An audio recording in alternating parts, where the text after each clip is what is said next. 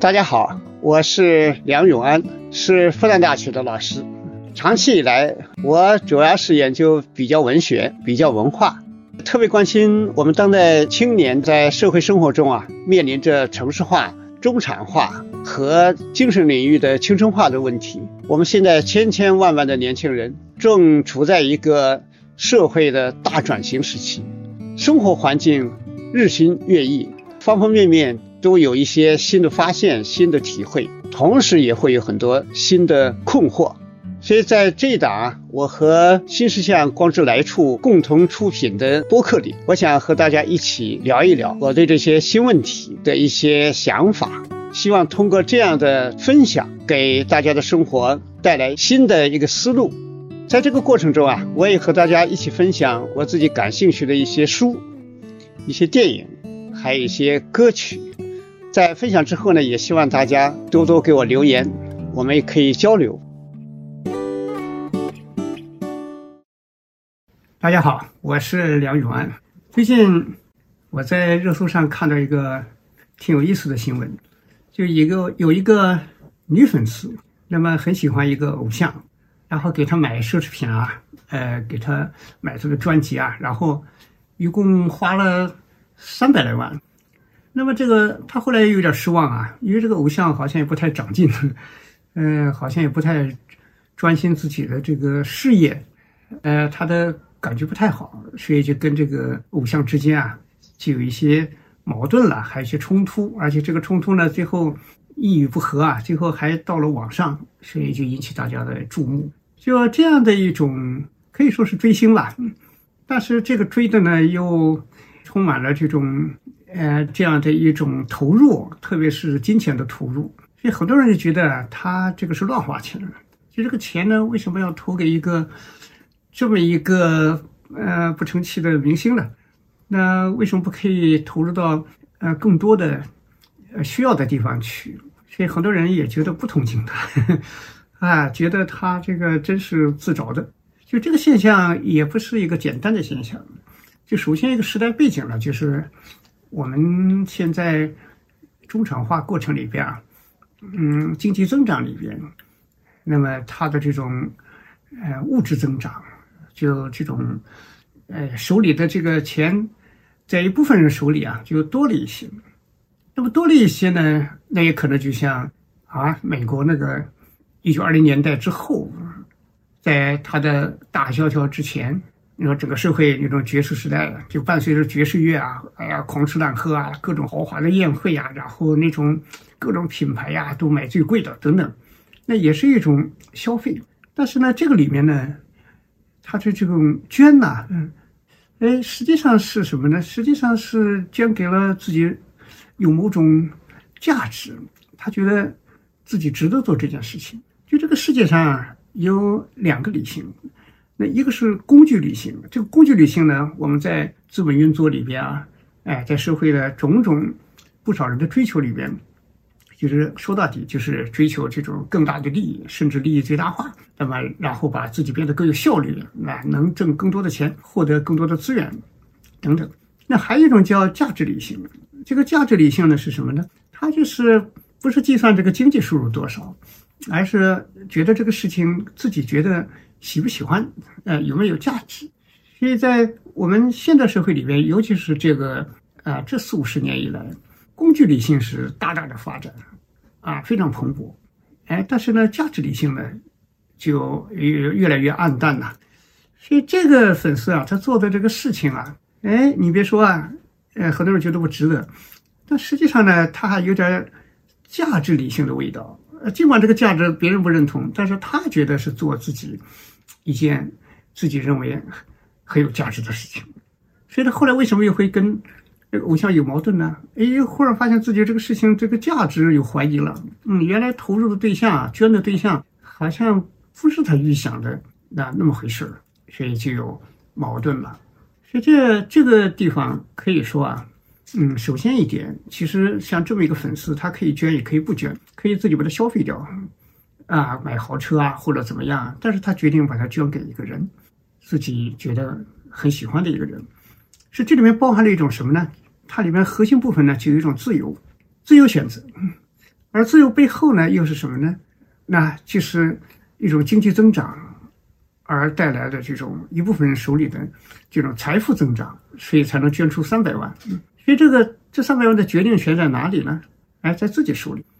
我爱给谁就给谁。所以从某种意义上说啊，是先有了支配权，然后才有这个捐的自由。所以这也是一个从社会的总体的发展来看，实际上。它也显示出某种人的这种个人的那这种权利的增长，就是私有财产它自己的不可侵犯性，而且自己对他的决定权。所以我们说，在西方这个新教伦理诞生之后啊，那也就是十六世纪啊诞生之后，其实它有一个很重大的一个思想的或者观念的一个发展。就在那个之前啊，就是一个人。谋求财富啊，从宗教的角度看，那就是很罪恶。嗯，但是从新教起来之后呢，就是，哎，就觉得人能挣钱，为什么不挣呢？这是一种才能。那么这可能也是赋予上帝赋予某种人的一种天赋。那么当然要发挥出来。但是呢，这个事情的关键呢，就是你挣到钱之后啊，这个钱往哪里去？啊，所以这才是最关键的。所以当时你看这个。西方当时，包括现在的很多资本家，那捐捐给一些基金会呀，捐什么什么呀，那这就是一个钱往哪去的问题。但无论如何，这个东西啊，呃，都是要由自己来决定。所以我觉得这个是从这个意义上说，其实呢，这个就是给偶像捐钱，尽管捐的，后来这个结果啊，呃，很很不理想，嗯，但是呢，这个事情本身。它还是有一种时代性的进步在后面，是个人在做自己的这个权利选择，啊，有在行使自己的这种财产权的时候，那他的啊这样一种自由，所以这一点上呢，我们无需多去指责。但是呢，这个从历史来看，就是富人吧，这个钱往哪去啊？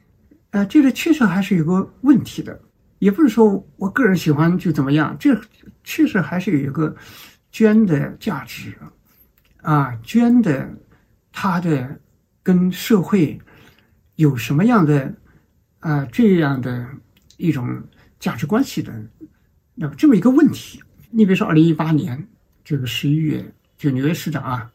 就是布隆伯格啊，他宣布向他的这个母校啊，就约翰霍普金斯大学。然后现在我们在新冠病毒的时候，就是我们就很著名啊，他每天发布这个新冠病毒的在美国的疫情的啊数据。那么在我们知道，在第一次世界大战打得正火热的时候，就美国啊，在这个一九呃一七年呃开始爆发这个大瘟疫啊，大流感。然后后来叫西班牙流感，实际上是美国靠近波士顿东部的这个军营里边先出来的。所以那个时候也是约翰霍普金斯大学里边他的那个那防疫的，就是那种病毒研究的，啊这一群人一下子发挥了关键作用。所以这个约翰霍普金斯大学确实是在这个方面啊是很著名的。那么你看这个布鲁伯格啊，他就宣布向自己的这个母校捐十八亿美元，这个是在。美国有史以来的教育史上啊是最大的一笔捐款，那十八亿美元。所以为什么要捐呢？因为他有自己的心里的一个愿望。因为从这个呃布鲁伯格来说啊，家里呢实际上他的母校就是约翰霍普金斯大学，嗯，但是呢他家里呢实际上是出身是属于美国的，呃，不是一个富裕的家庭。啊，所以他自己也说啊，就说他自己，他父亲啊，只是一个记账的，一年的收入最高也没超过六千美元，所以他是通过在约翰霍普金斯大学里边通过学生贷款，呃，然后呢还在校园里打工，那才维持了学业，才毕业的。所以他就希望呢，他的这份捐款呢，就让那些呃学生们不要有这种贫困的压力，那就是设立一些专项吧。那让这个学生呢，能够在这个顶尖大学里边啊，能够顺利学习，所以这是他的自己一个想法。所以在这个布鲁伯格的想法里边，他为什么要付这个捐款，是他有自己的深思熟虑的。所以我们说，有时候光是一个小小的喜欢呢，啊，一下子决定嗯捐一大笔钱。其实有时候呢，当然这里边包含了一种东西，就是有些人他捐给明星啊，呃，其实呢他是捐给自己喜欢的一种生活啊，觉得明星的唱的歌啊，或者演的剧啊，或者甚至他的颜值啊，那是自己那比较喜欢的。你说有的人他给那个在网上发布视频。呃，来讲自己怎么骑行啊，哎，在那些艰苦的地方，西藏、新疆啊等等。那有的人也捐，捐的不多，就给他捐十几块钱、几十块钱、一两百块钱啊，让他好好吃一顿呐，或者买一个小装备啊，啊等等，这都属于捐。其实这里面的捐呢，其实都是表达自己一种喜欢。那这个背后呢，就是我们的这个粉丝的这样的一种捐。其实我们在今天来说啊，或者往后看。呃，今天正在越越来越多的人有这个捐的行为，而且这是一种推动社会进步和发展的一种这个途径吧。你说我们国家著名的希望工程，为了救助五百多万失学儿童，那你看，啊，大家一起齐心协力啊，捐了那么多，使大量的失学儿童，尤其是失学女童啊，获得了教育的机会。那这个就是一个伟大的历史价值。所以捐的行为本身呢，嗯，到底应该怎么去捐，怎么去看？这历史上实际上我们可以看到很多很多很生动的，而且富于启发性的例子。所以我就想，每一个捐助者在捐以前啊，真的是要好好的想一想，哎，其实看看，看一点历史资料，看看历史上有哪些这种捐助，不管是面向慈善事业啊，或者面向社会发展需要的方方面面的那些领域。你比如说这个。呃，我以前在呃波士顿大学工作的时候，河对岸就是麻省理工和哈佛大学，是吧？所以呢，到那时候呢，印象很深的就是哈佛大学图书馆。那个图书馆呢，呃，就是外表上看起来不大，地上呢也不过就是四层吧，啊，这个这地下还有好几层。那个图书呢，就是那个装书的那个书架，其实是好多公里长，而且在波士顿，啊，不同的那个地方还有很多很多。呃，分馆，呃，构成一个体系。其实，哈佛图书馆是全球最大的大学图书馆。你说这个图书馆啊，它就跟捐助就大有关系了。这个，它那个图书馆呢，是一九一三年建的。为什么建呢？那因为呢，是一九一二年啊，那个就是个大富翁啊，就是文德纳，他们一家人啊，从英国返回美国的时候，坐的就是泰坦尼克号。那么泰坦尼克号呢？当然我们知道滨海沉船沉掉了，一九一二年。那为什么要去伦敦呢？就是因为书，因为他们的儿子啊，就是二十七岁的这个叫亨利·温德纳，他呢有个嗜好，就是收集那些特别有价值的书。所以伦敦有个图书拍卖会，是一家人去了，也没想到回来遇上这个泰坦尼克号大海难。那么当时呢，就是女性优先啊，他的妈妈。上了救生艇，那么这个父子俩，就温德纳和他爸爸两个人，最后就葬身海底了。所以回到美国之后呢，实际上这个就是温德纳他自己呢，曾经留下过一个早早的，不知道为什么他会留下的一个遗嘱啊。哎，他本身就是哈佛大学的学生，所以他这个学生呢，他自己留过个遗嘱，就说日后若有不测啊。就所有的遗产呢，都捐都留给妈妈，然后他自己收藏的那么多珍贵的版本的藏书，就是全部捐给这个哈佛大学。所以你看他去世了，然后他的妈妈最后就向哈佛大学捐款两百万美元。你想想，一九一二年两百万美元，哎呀，那好大的巨款了。然后呢，又把这个儿子珍藏的三千五百多册啊珍贵的那些古往从古以来。各种各样的珍本的图书，都捐给了这个哈佛图书馆啊。对所以这个图书馆到这个呃一九一五年啊，这个三年建设的建成。所以这个图书馆的妈妈也唯一的提出了三个要求，就是一个呢，就是用他儿子的名字来命名这个图书馆啊，然后就说。这是一个，那么另外一个呢，就是说这个图书馆建成之后啊，就是外观呢不能再改，你不要到最后都不认识了。其实这也是一个很深的纪念吧，啊，怀念。第三个呢，就是他因为儿子是后来传承了，他儿子不会游泳，是很快就在滨海里边就去世了。所以他就提出来，希望哈佛大学能够要求所有的新生进校以后啊，都要学会游泳。嗯，所以这个要求也是其实也很有温暖呐。嗯，但是其实后来呢，一开始也是遵循的，但是后来做不到，因为这个学校的招生政策比较越来越这个，就是有人道的这种宽度啊，就有一些残疾人呢，啊，就是身障人士啊，进了学校是不能学的，所以呢，这一条呢，后来逐渐逐渐的也就淡化了。所以你看这个，我们人类历史上，其实捐呐啊，啊都是有它深刻的背景、深刻的原因的。这个包括我们现在著名的诺贝尔文学奖，都是大资本家诺贝尔啊死后把他的财产捐出来设立这个文学奖，推动整个世界的这样一个发展。那甚至尤其是高等教育，你说这个包括这个哈佛大学本身，那他在那个这个十七世纪三十年代初期建立之后啊啊，一开始真的是只有是很可怜的，只有十二个学生，那只有一名教授，这么小一个学校。后来当时叫个什么市民什么学院。那么后来就是因为一六三八年建校没几年，就是波士顿这里一个啊一个牧师啊，他去世，就是他把他全部积蓄的一半儿，就七百多英镑，那么还有他的藏书啊，全部四百多本都捐给了这个所谓的当时名字叫新市民学校，捐出来了。到了这个第二年啊，第二三九年，为了纪念他的捐助，那么这个学校改名啊，叫哈佛学院。后来呢，才叫哈佛大学。所所以就说历史上，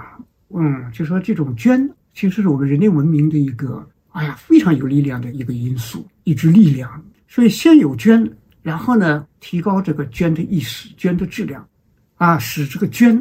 能够更好的推动历史、推动社会的进化。但如果没有捐的话，没有个人捐的自由，没有经济发展，当然就没有任何捐。那自己都活不下去，还捐什么呢？经济发展之后，那么人还不太成熟，然后这时候呢，先有捐，那捐到后面呢，然后呢，就有一个对捐的反思，有捐的实践之后，然后有种种过程和结果，当然也有种种问题，然后这个整个社会的这种捐的这种文化，它就逐渐逐渐的普及，然后逐渐逐渐的提高。我觉得这是一个啊，这个很正常的一个过程。所以在我们今天这个阶段的捐呢，其实我们说捐钱捐款是一个方面，其实无形中的捐还是很多的。嗯，那捐出时间，捐出体力，捐出你的有限的各种各样的资源，然后，哎，到底实现了什么呢？现在有的人就是总觉得自己要啊，好像通过捐的事情，然后就可以融入到某种价值里边去。那么这样的话。就是把自己的那样一种内在的个体的这种独立精神的不足，个人的这种思想深度的不足，或者说个人的生命意识的不足，就通过捐给外部的一个东西，然后呢，这时候获得某种身份确认，是这样的，就会产生一些问题吧。你比如说，时代有潮流，我们有些高消费，实际上也是一种捐。你比如说我在日本工作的时候，在你看东京歌舞伎町，歌舞伎町呢里面呢，其实再往深处走的时候，哎呀，那种酒吧，那上面挂着很多那种牛郎的像。哎，你看，我看日本媒体报道，有一个姑娘进去，要了一杯什么呢？要了要了一瓶原装进口法国葡萄酒，一百一十万日元呢，等于七万多人民币。哎，他坐在那儿，然后呢喝了一口就放下，然后很潇洒的就。走开了，很酷啊！这个酷呢，看起来是一种个性彰显、自我释放。但另外一方面呢，其实也是在捐。那个资本呢，多么的开心，巴不得越来越多的人是这样的。所以潮流呢，有时候是我们超额的付出，不是我们自己真正对我们自己的生命有必要性、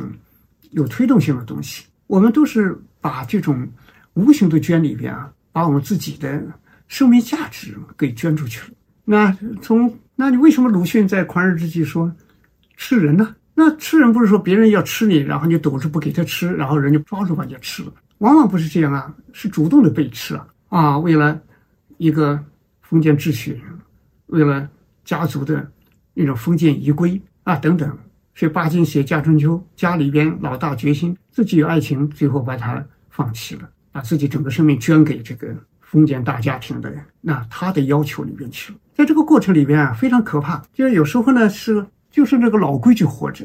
外边的那些啊那些传统活着，然后自己死了，就把生命都捐出去了。所以这个啊，这里面呢还是特别的注意的。就这里边，我们一定是表面上是彰显自己的个性，好像是表达自己的喜欢，但实际上很可能无形中啊，哎，你以后可能会后悔啊！你以后真正打开了世界，哎呀，发现有那么多有价值的啊，可以去走去看那么多有价值的事情，那你当年盲目的捐出去的那些东西、那些资源，不管是金钱还是时间，那不是太可惜了吗？所以生活里边。我们有时候这个会有一种心理消费，啊，就这个捐里边有时一种心理幻觉。就有时候呢，归根到底，我们生活中每个人都逃不了的一种捐。比如说我们消费的时候追求品牌，这个品牌里边啊，呃，以前我看过一个数据，就是一个麦当劳，你比如说三十块钱，那十块钱是成本，十块钱是商业的代价，那么还有十块钱就是品牌价，因为我吃的是麦当劳，心里很满足。但这个东西啊。这就是一种啊心理消费，也是一种潜在的捐，就捐给这个品牌了。您再比如说这个买豪车，我看那个今年二零二二年上半年的这个数据啊，就是兰博基尼啊，这这种高档豪车，它这个上半年的运营情况来看还挺赚钱的。尽管新冠病毒搞得大家啊经济很多方面都受到打击，但兰博基尼它还是挺好的。整个上半年啊，在全球它生产了这个五千零九十台。啊，比去年的钱比同同比啊，比去年的上半年还增长了百分之四点九。那么利润是多少呢？就是它增长了百分之六十九点六啊。所以这个很可观的，就是从它的这个钱的数字计算啊，啊，这样它现在是是靠这个卖这个车，这获得了四点二五亿欧元了。就是大概是算了一下，就是它的利润率，它获得了这些利润，就是算下来，它每一台车啊。就是能赚人民币，就是利润能赚五十七万人民币。所以你说这个，这里边五十七万就算捐给他了。是这里边呢，你看是美国在五千零九十台里面，美国买走了一千五百多台。那第二就是中国啊，包括香港啊、澳门等等，那买了是将近六百台。所以啊，你看这个里边，我们在现代消费里边。哎，其实呢，也包含着很大的捐的成分，捐的心甘情愿。所以这个这个时候啊，有时候我们要想一想，我们是不是还有其他的更有价值的这种花钱的呃这种方向吧？我们今天还是一个发展中国家，所以是不是可以做一点什么更有积极意义的事情？有时候我去新疆啊、甘肃啊、宁夏、啊、云南呐，哎呀，就看到这一个村里那个小学啊，哎，如果你给他个五十万块钱。哇，就是就像一个兰博基尼的利润，他那个学校可以提高非常大啊，设备啊啊这种，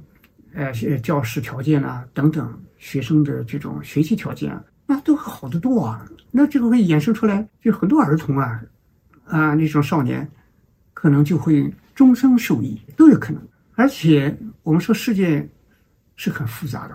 光鲜的背后可能也有很多。啊，有一些逻辑啊，是你也想不到的。你比如说中世纪啊，这个就是一大概应该是一四几几年之后，那你看欧洲天主教会就大大的加强了卖一种东西叫赎罪券，就是你有多少钱呢？啊，你比如说拿十个银币来买买张赎罪券，哎呀，你以后上天堂的这种希望就大大的增长啊，这是一种虔诚啊，皈依是一种信仰。那么，如果一个银元呢，恐怕那个效效果就要差一点，所以大家争先恐后去买这个赎罪券。而而恰好这个时候，就德国的古东堡啊，他那个呃，就是大大的改进了印刷术，发明了那活字印刷。所以你看啊，这个当时活字印刷的一开始的大生意就是印这个赎罪券。那为什么教会需要钱呢？要通过印这种，就像。代价极低的这种赎罪券，就印在这个纸上，就可以获得那么多钱。因为教会它要盖教堂啊，维护自己的信仰。因为欧洲中世纪啊，在这个比如说这个十五世纪之前，主要的是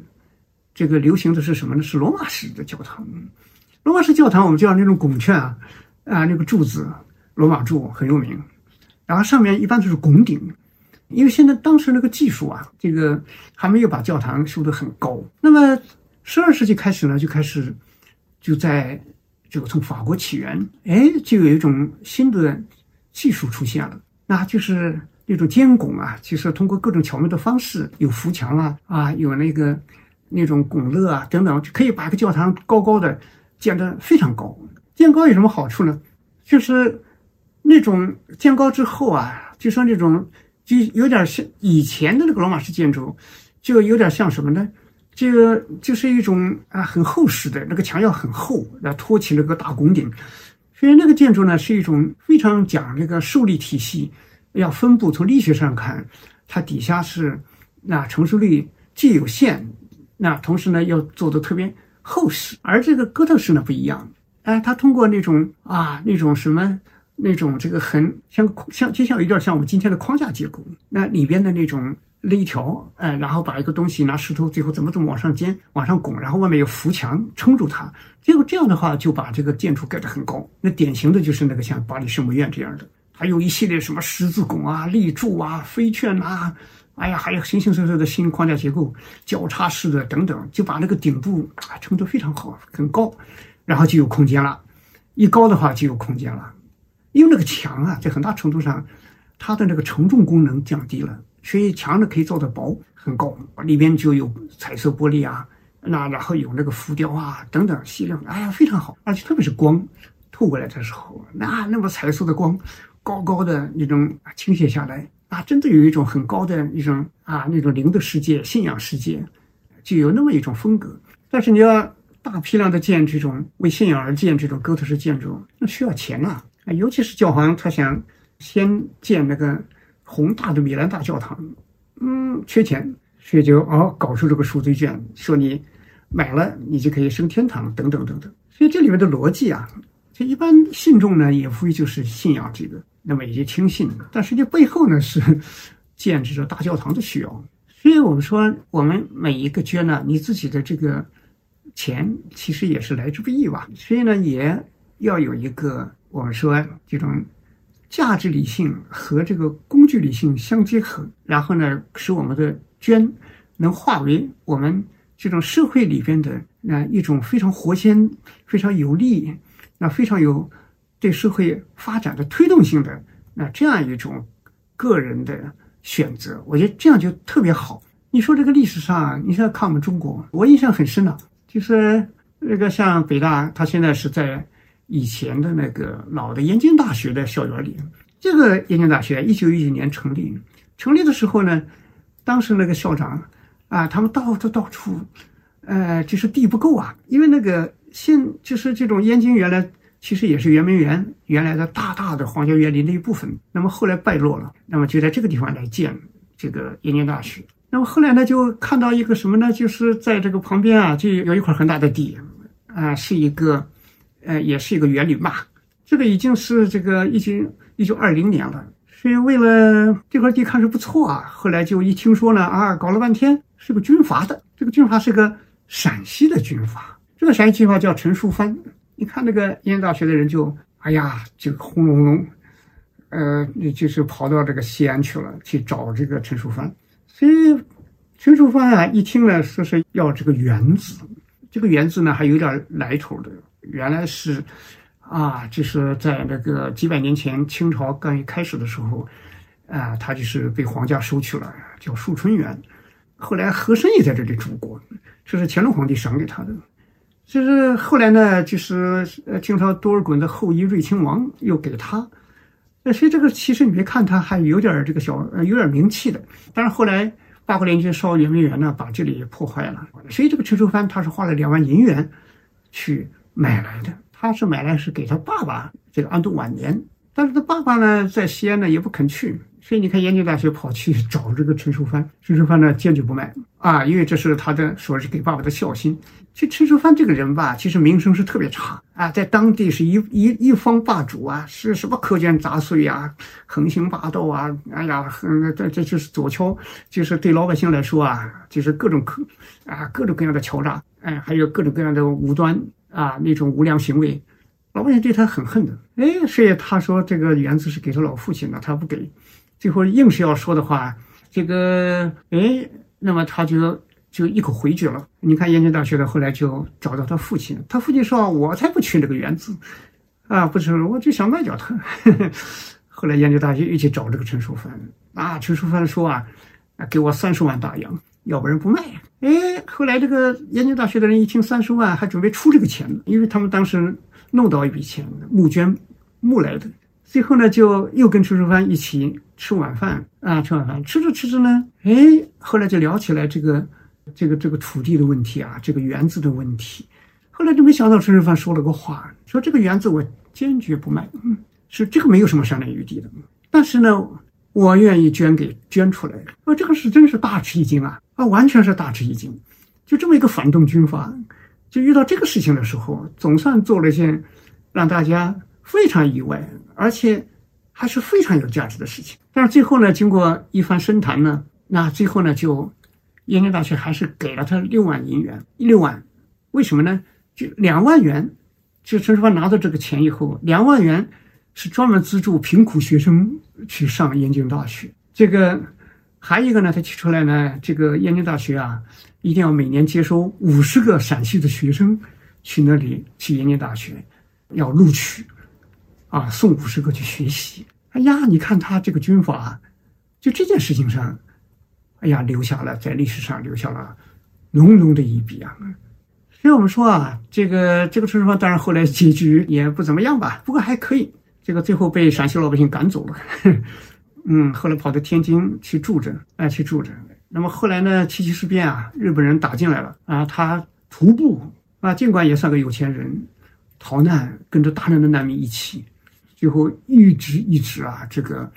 到了陕西的陕南的安康啊，到那里，然后呢，他的祖先在那里，然后呢，发誓绝不当汉奸，所以最后呢，这个晚年也是很寂寞啊。后来就最后。就最后他看了之后，最后到了杭州，后来就默默无闻的死掉了。所以一个人一辈子，我觉得他做了一件最大价值的事情，就是哎呀，把这么大一个土地，一个那么大的一个园子，给了燕京大学，是燕京大学的主要的一个校园的这个成分。所以这个不简单。所以我在以前在国外也认识，也认识一个在国外大学当教授的咱们中国人。哎，他就是挣了点钱不容易啊！他留学，然后呢，最后挣了点钱，挣了不完全不多，大学教授嘛，能有多少？但是挣了点钱呢，他决定自己手头可以有二十万人民币，后来他就决定捐给湖北老家，去给那个小学。嗯，啊，当时二十万可以建个希望小学。哎，他但是他提出个条件，这个钱呢，他自己亲自送到那个那那个村里去，不要经过中间环节。啊，他也担心中间环节这个钱没了，所以就有这样一种心情。所以一个国家啊，就说你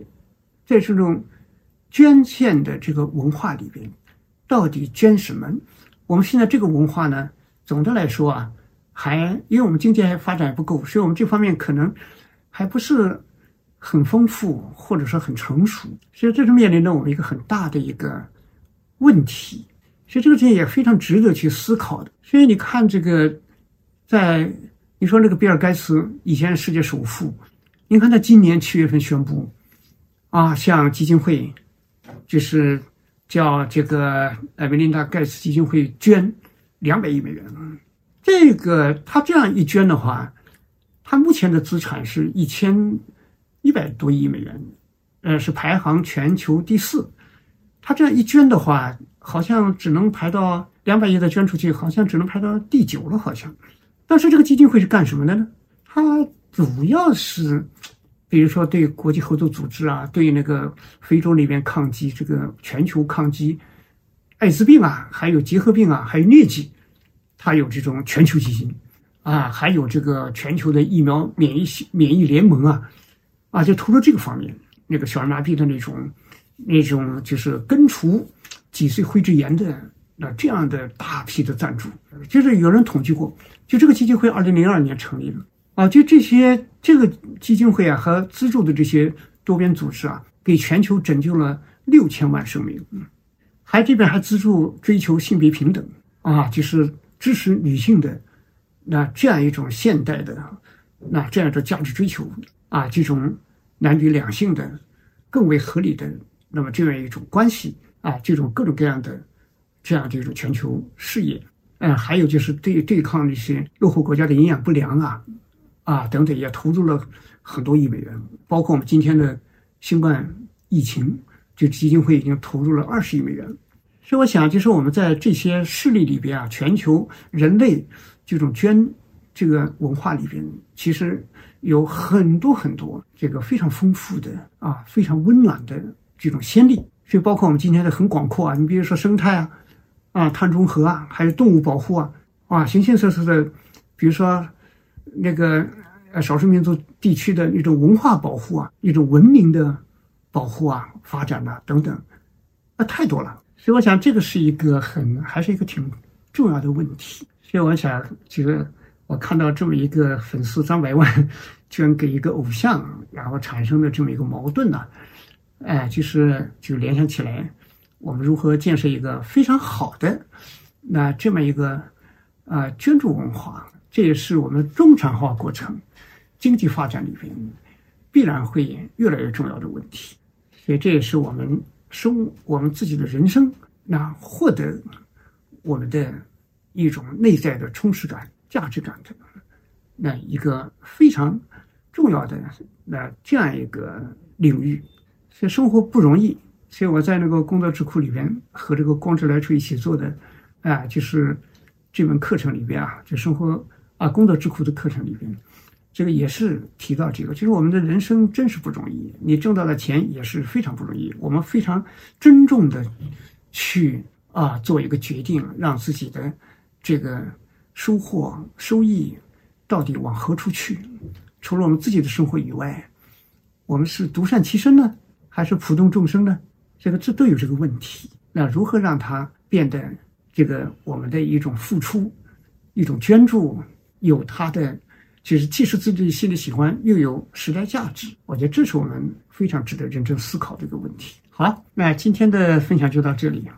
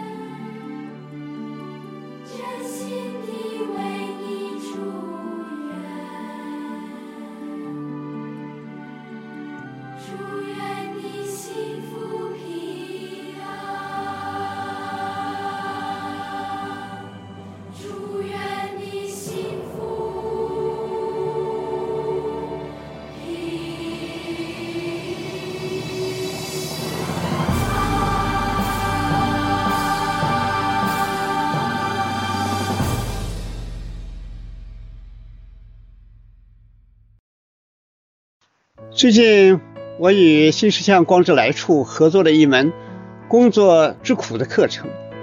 聚焦这个时代工作的一些新问题，